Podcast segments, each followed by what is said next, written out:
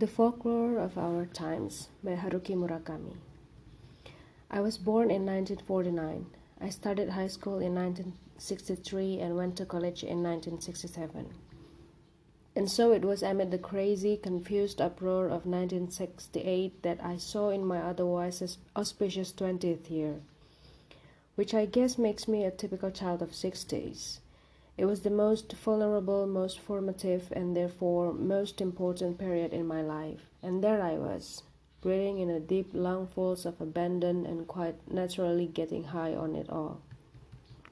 I kicked in a few deserving doors, and what a thrill it was whenever a door that deserved kicking in, pre- in presented itself before me, as Jim Morrison, the Beatles, and Bob Dylan played in the background, the whole shebang. Even now, looking back on it all, I think that those years were special. I'm sure that if you were to examine the attributes of the time one by one, you wouldn't discover anything all that noteworthy.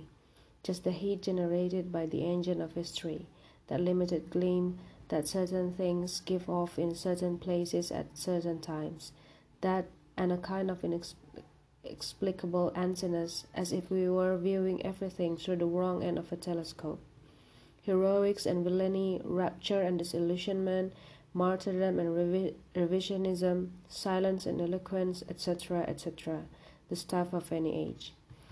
Only in our day, if you'll forgive the overblown expression, it was all so colorful somehow, so very reach out and grab it palpable. There were no gimmicks, no discount coupons, no hidden advertising, no keep 'em coming point card schemes, no insidious loopholing paper trails. Cause and effect shook hands, theory and reality embraced with aplomb. A prehistory to high capitalism, that's what I personally call those years. But as to whether the era brought us, my generation, that is, any special radiance, well, I'm not so sure. In the final analysis, perhaps we simply passed through it as if we were watching an exciting movie we experienced it as real. Our hearts pounded, our palms sweated. But when the lights came on, we just walked out of the cinema and picked up where we left off. For whatever reason, we neglected to learn any truly valuable lesson from it all. Don't ask me why. I'm much too deeply bound up in those years to answer the question.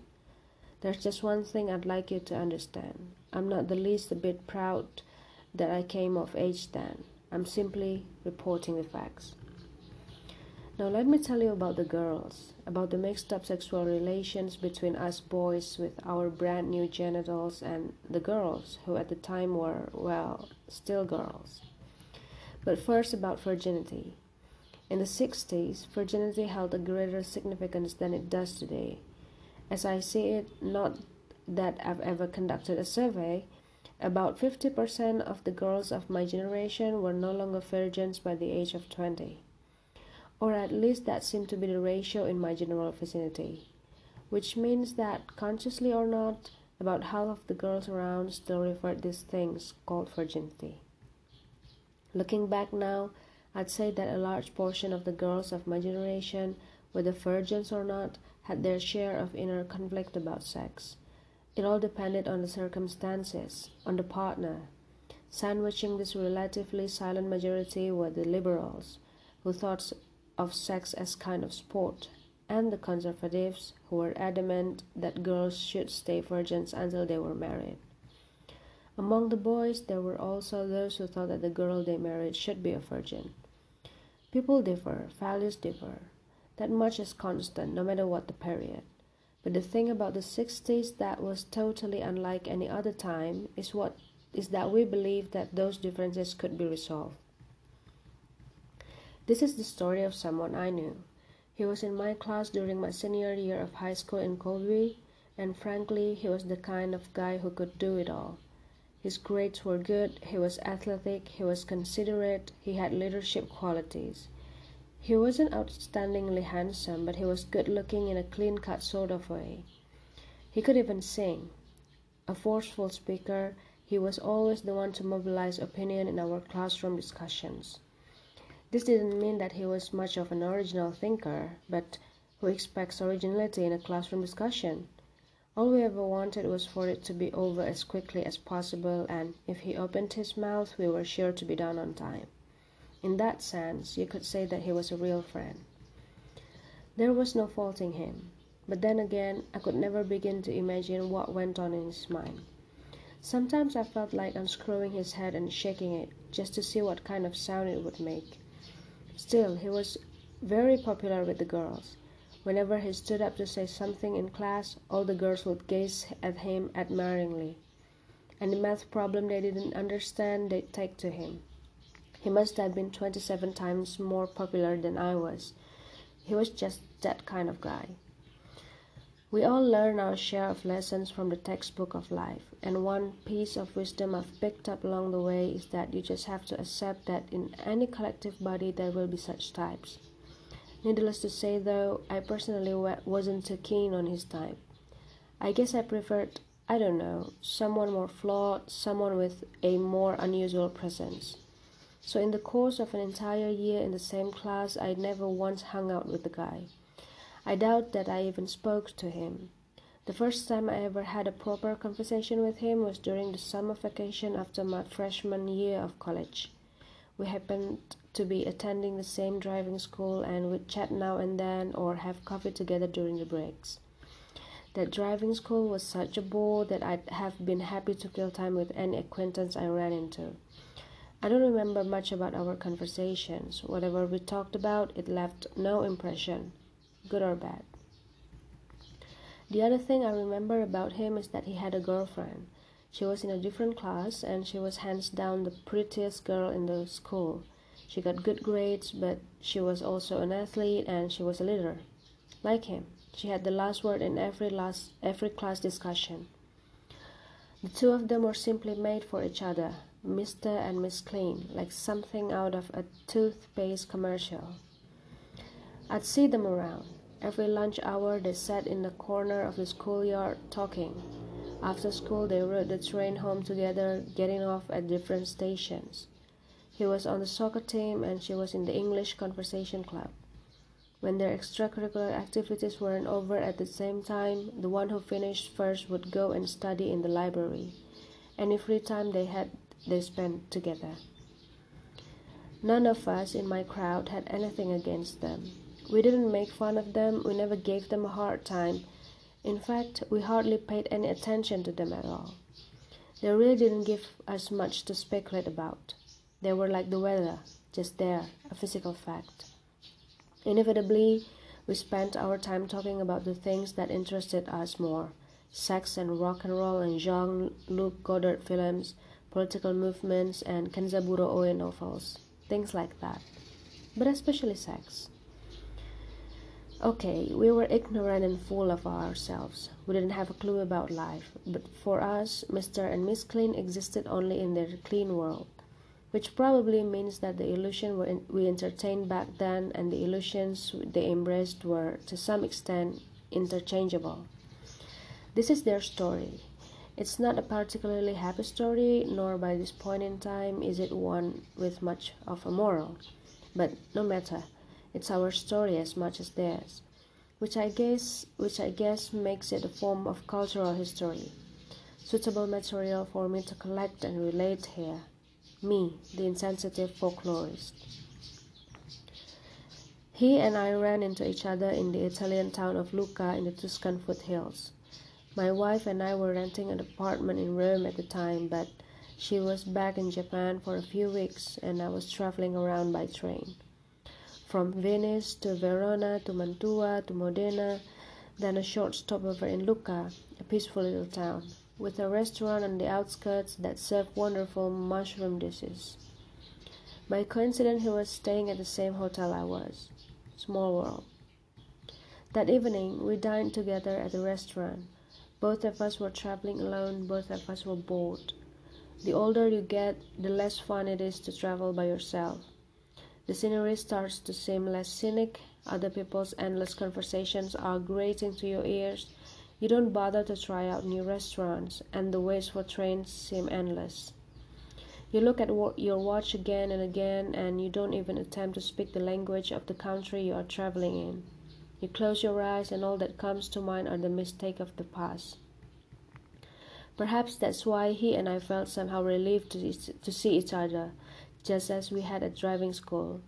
We took a table by the fireplace, ordered a quality rosso, and proceeded to eat our way through an antipasto of funghi trifolati, followed by fettuccine ai porcini and arrosto di tartufo bianco. He had come to Lucca to buy furniture, he told me. He ran a trading firm that specialized in European furniture, and of course he was successful. He didn't brag or anything, but I could tell at a glance that this man had the world in his hands. It was in the clothes he wore, in the way he talked, the way he carried himself. Success looked good on him, and in a way it was pleasing to see. Initially, we talked about Italy, the unreliable train schedules, the inordinate amount of time devoted to meals. Then, I don't remember what led up to it, but by the time the waiter brought the second bottle of wine, he was already telling me his story, and I was commenting on it at appropriate intervals. I guess he'd been wanting to tell someone for a long time, but hadn't been able to bring himself to do it. If it hadn't been for the cozy restaurant and the bouquet of the 83 Coltibuono, he might never have broached the subject. But talk he did. I always thought I was a boring person, he said. Even when I was little, I was boxed in. I saw fences all around me, and I was careful never to go beyond them. There, there were guidelines like on a highway take the right lane only for this exit, merge ahead, no passing. You just had to follow the signs and you'd get there. So that was how I did everything. I did it the right way. And as a result, all the adults fussed over me and praised me. When I was young, I thought that everyone saw things the same way, but sooner or later I learned that wasn't the case.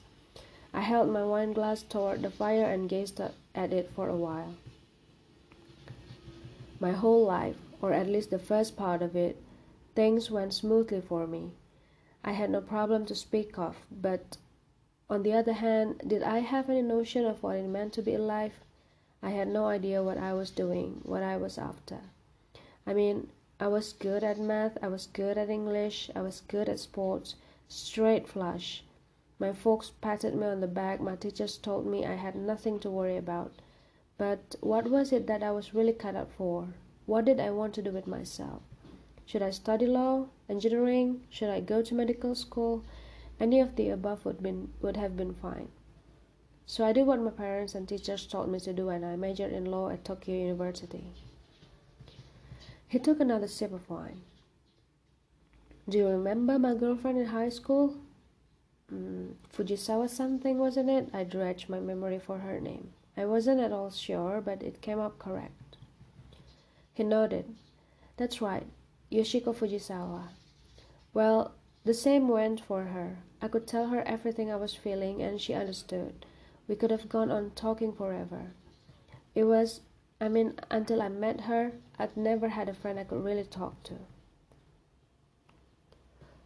He and Yoshiko Fujisawa were such spiritual twins it was creepy. They were leaders, school superstars. They came from good homes where their parents nevertheless didn't really get along. The fathers had other women and didn't always come home at night. The only thing that kept the parents from divorcing was what other people would think. The mothers ruled the household, and the children were pushed to be the best at whatever they did. Neither child could get close to anyone. They were both popular but essentially friendless, and they didn't understand why. Perhaps normal, normal imperfect human beings simply preferred to, the company to other normal imperfect human beings. They were always lonely, always on edge. But then, out of the blue, they met each other. They accepted each other. They fell in love. They felt completely at ease with each other, especially when they were alone together. They had so many secrets to share, they never tired of talking about their isolation, their insecurities, their dreams. When it came to physical contact, they had their rules never to take off their clothes, to touch each other only with their hands. Once a week, they'd spend the afternoon in one or the other's bedroom. Both houses were quiet, absent, father, mother out on errands. They allowed themselves 10 or 15 minutes of hectic groping before returning to their studies, chairs side by side at the desk. Okay, enough of this, huh? Back to the books, she'd say, straightening her skirt. They both got good grades. Studying for them was no hardship at all, just second nature. That even raised each other to solve math problems. That was fun, he'd say. Yes, it sounds stupid, but to them it was fun. Such fun as we flawed humans will likely never understand. Yet somehow these relations didn't entirely satisfy them. He felt as though something was missing. He wanted to sleep with her. He wanted to have sex. Physical union were the words he used. I thought it would give us a more intimate understanding of each other, he told me. It just seemed like the most natural next step. She, however, didn't agree. She pinched her lips together and gave a little shake of her head. I like you and all, but I want to stay a virgin until I'm married, she said. No matter how hard he tried to persuade her, she wouldn't change her mind. You know I like you, she'd say. Really and truly I do. But that's that, and this is different. I'm sorry, but just bear with me. Please, if you truly love me, can't you let it go? If that was how she wanted it, he told me, I had to respect her wishes. It wasn't like she was asking for the impossible. I personally didn't think virginity was such a big deal. I doubt I'd have cared whether the girl I married was a virgin or not. I'm no radical thinker, but that doesn't mean but that doesn't make me a fundamentalist. I'm simply a realist. The important thing for me is for a man and a woman to know where they were coming from mutually. That's what I thought. But she had an image of the life she wanted to live, and I put up with it. We went on petting, hands under our clothes, you know, the kind of thing. I believe so, I said. He blushed, then smiled. It wasn't so bad as far as it went, but I couldn't stop thinking about sex. To me, we were only halfway there. I wanted to be one with her. I wanted nothing covered up, nothing hidden. It was a matter of staking a claim. I needed some kind of sign. Sure, my sex drive was part of it, but it wasn't just that. Never once in my life I felt had I felt completely united with anything or anyone. I was always alone, always cramped up inside that box. I wanted to free myself. I wanted to discover the real me. By sleeping with her, I thought I might be able to break out. He approached her with a plan. As soon as they finished college, he said they could get married. If she wanted to get engaged, they could do that even sooner. It was no problem at all.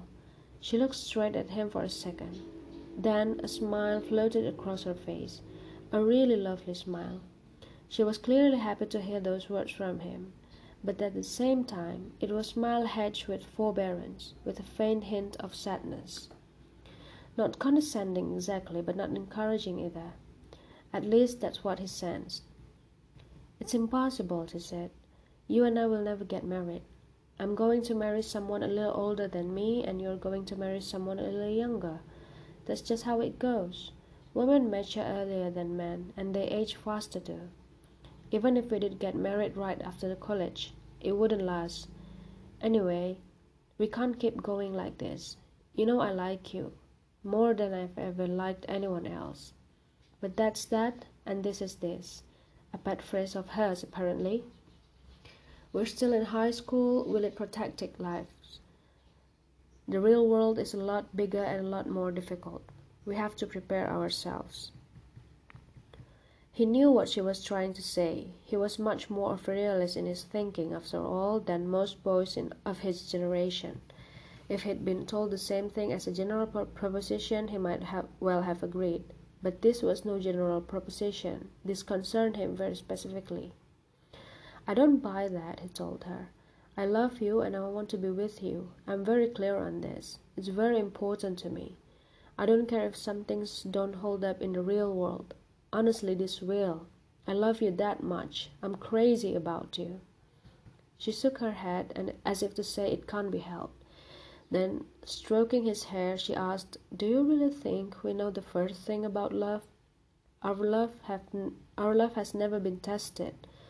We're still children, you and I. He was too disheartened to respond.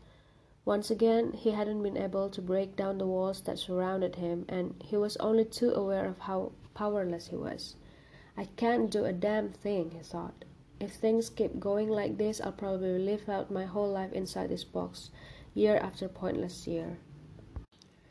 The two of them stayed together until they graduated from high school, rendezvousing in the library, studying together, petting under their clothes. She didn't seem to think that there was anything wrong with this arrangement.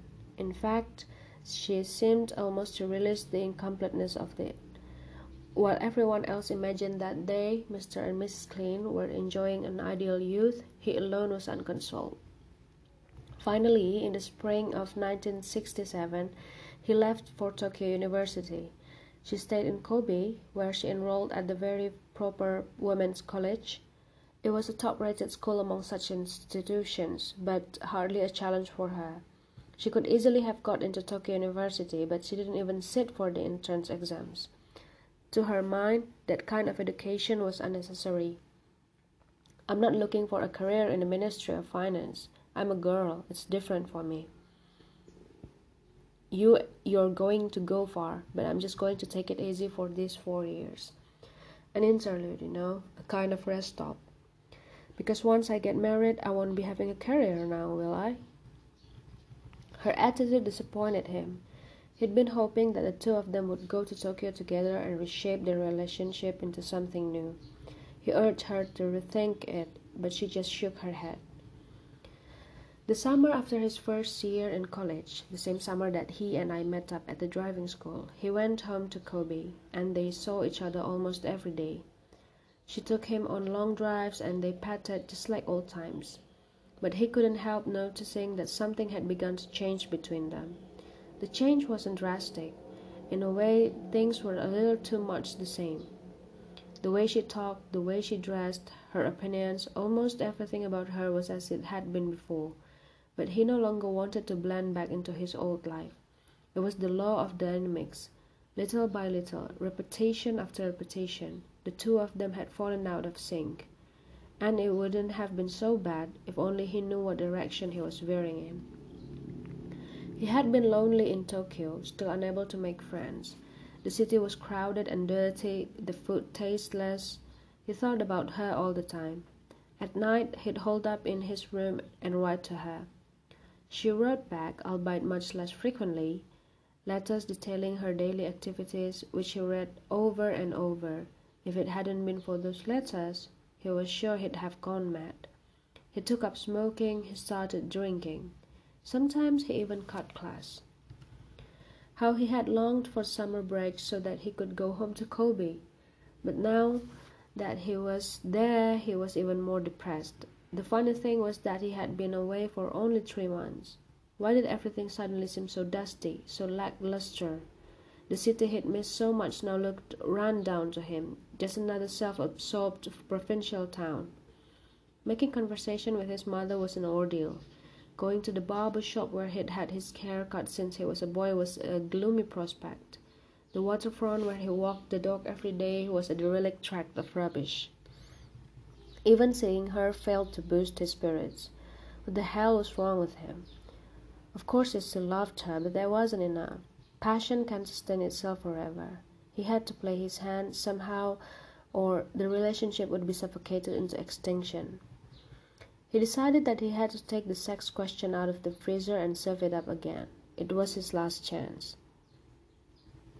These three months alone in Tokyo, I've thought of nothing about but you. I really must be in love with you. No matter how far apart we are, my feelings are still the same. But while we're apart, I get so insecure. I have dark moods. You may not understand this, but I've never felt so alone in my life. I need to have a real bond with you, an assurance that no matter how far we are from each other, we will always be solidly connected. She took a deep breath and kissed him, ever so gently. I'm sorry, she said. I just can't give you my virginity. This is this, and that is that. I would do anything for you, anything but that. If you truly love me, please don't bring it up again. Once more he tried the subject of marriage. There are two girls in my class who are engaged, she told him, but their fiancés already have real jobs. Marriage means responsibility. I can't take responsibility, he said firmly. I got into a good school, and I promise you I'll get good grades. Any company, any government office would take me on. I'll get a job any place you name. I can do anything if I put my mind to it. What on earth is the problem? She closed her eyes and rested her head against her seat and fell silent. I'm scared, she said after a while, then buried her face in her hands, sobbing. Really scared. So scared I can't help myself. I'm scared of living, of having to make a life. In a few years I'll have to go out into the real world, and it frightens me sick. Why can't you understand that? Why must you torture me like this? He put his arms around her. There's nothing to be afraid of, he said. I'm here. Look at me. I'm scared too, as scared as you are. But if you are and I are together, I know what we can make it. If we pull our strengths, there's nothing to be scared of, nothing at all. She shook her head. You just don't understand. I'm a woman. I'm not like you. You don't know a thing about it. Not a thing. Nothing he could say did any good. She just kept on crying. And then she said the strangest thing. Listen, even if I break up with you, I'll still remember you forever. Honestly, I'll never forget. You know how much I like you. You're the first person I've ever cared for, and it's made me so happy just to be with you. Please understand, if it's some kind of promise you want, I promise. I'll sleep with you, but not now. After I'm married, I'll sleep with you, I promise. What the hell was she saying? It boggled my mind, he said, gazing at the glowing hearth. The waiter brought our primi piatti, and I added another log to the fire, sending out crackling sparks. The middle-aged couple at the next ta table were deliberating over the dessert menu.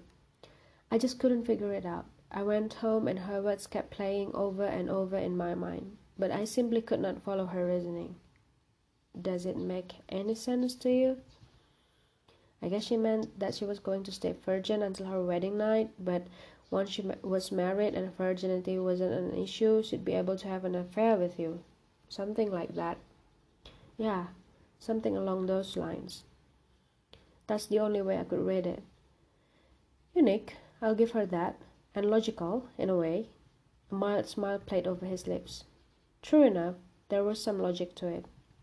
A virgin bride and adulterous wife, it's like classic French novel, but with no ballrooms or foot servants. And yet to her that was the only realistic solution, he said. Sad, I said. He shot me a penetrating look, then nodded slowly. Yeah, sad. Pathetic, really. You hit the nail on the head, he said.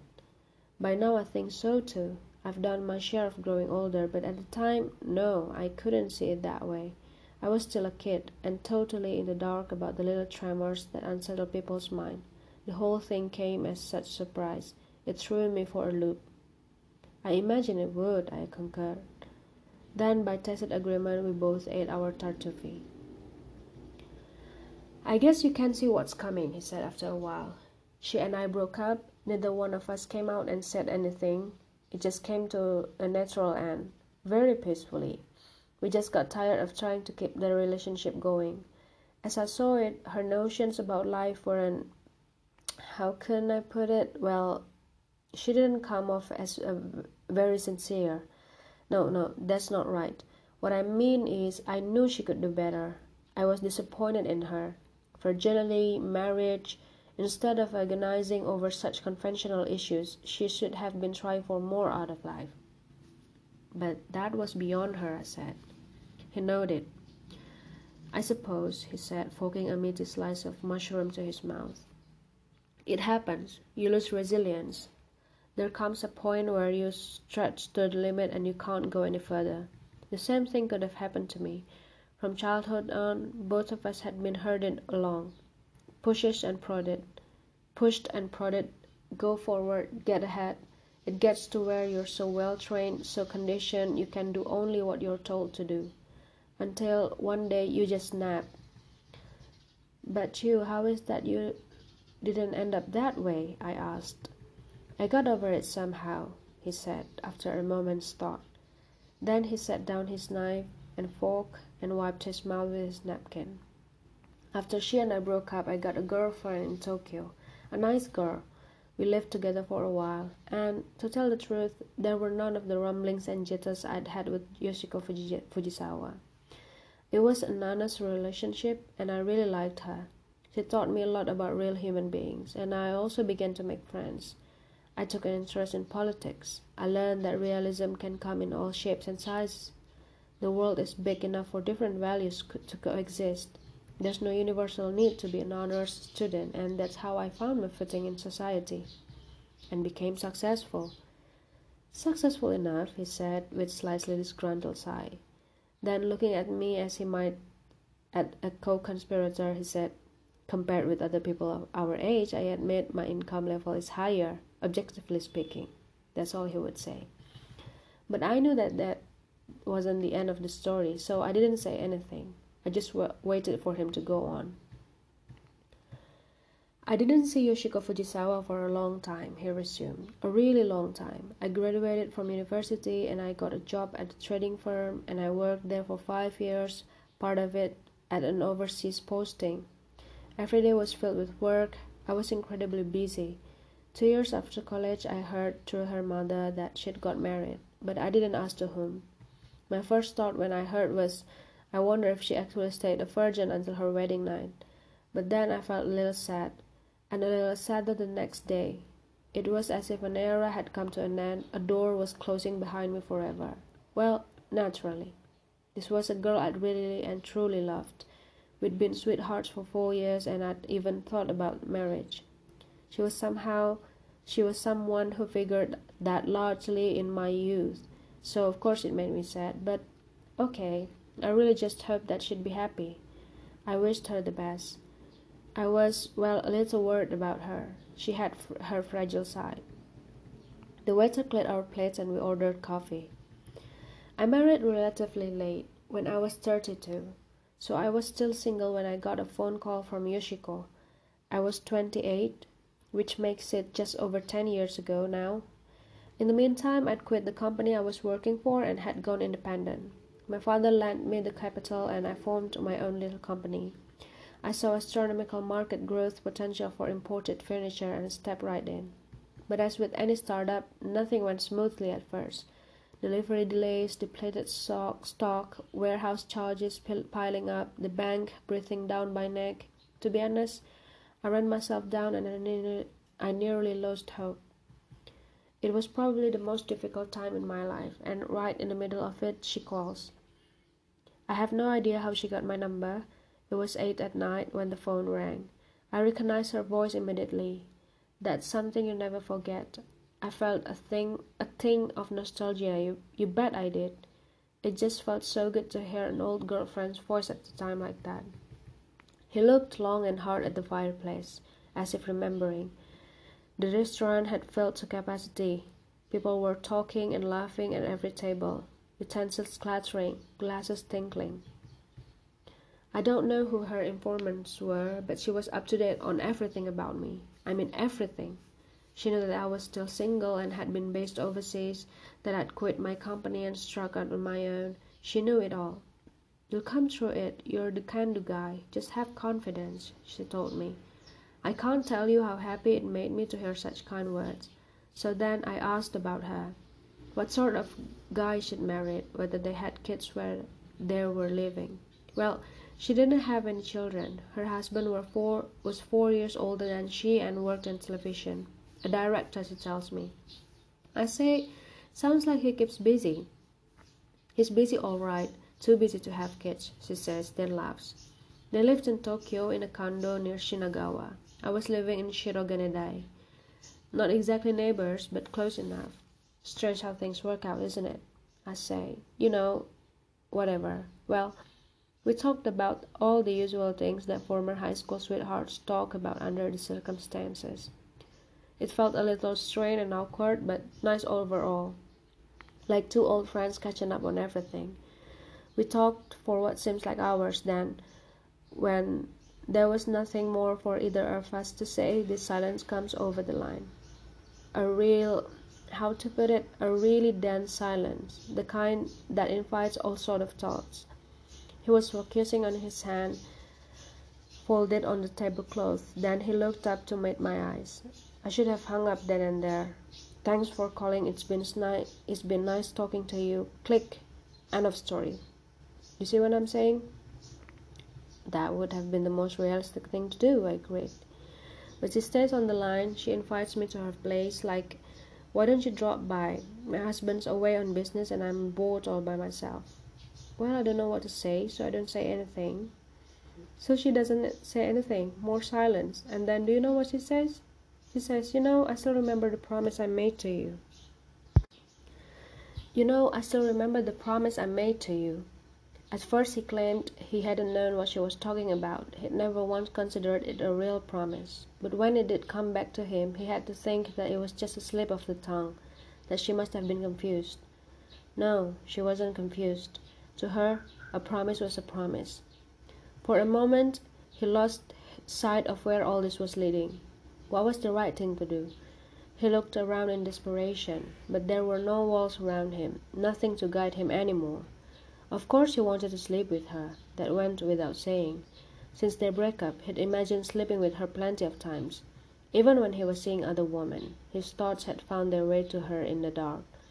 Though he'd never seen her naked, he knew her body from the feel of it under her clothes. He knew how risky it would be to sleep with her at this stage. He didn't want to go stirring up what he'd so calmly left behind in the shadows of his past. Intuition told him that this was not something he should do. But of course he couldn't refuse.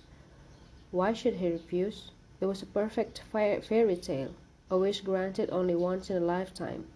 She lived nearby, and she wanted to feel a promise made in the forest of the distant past.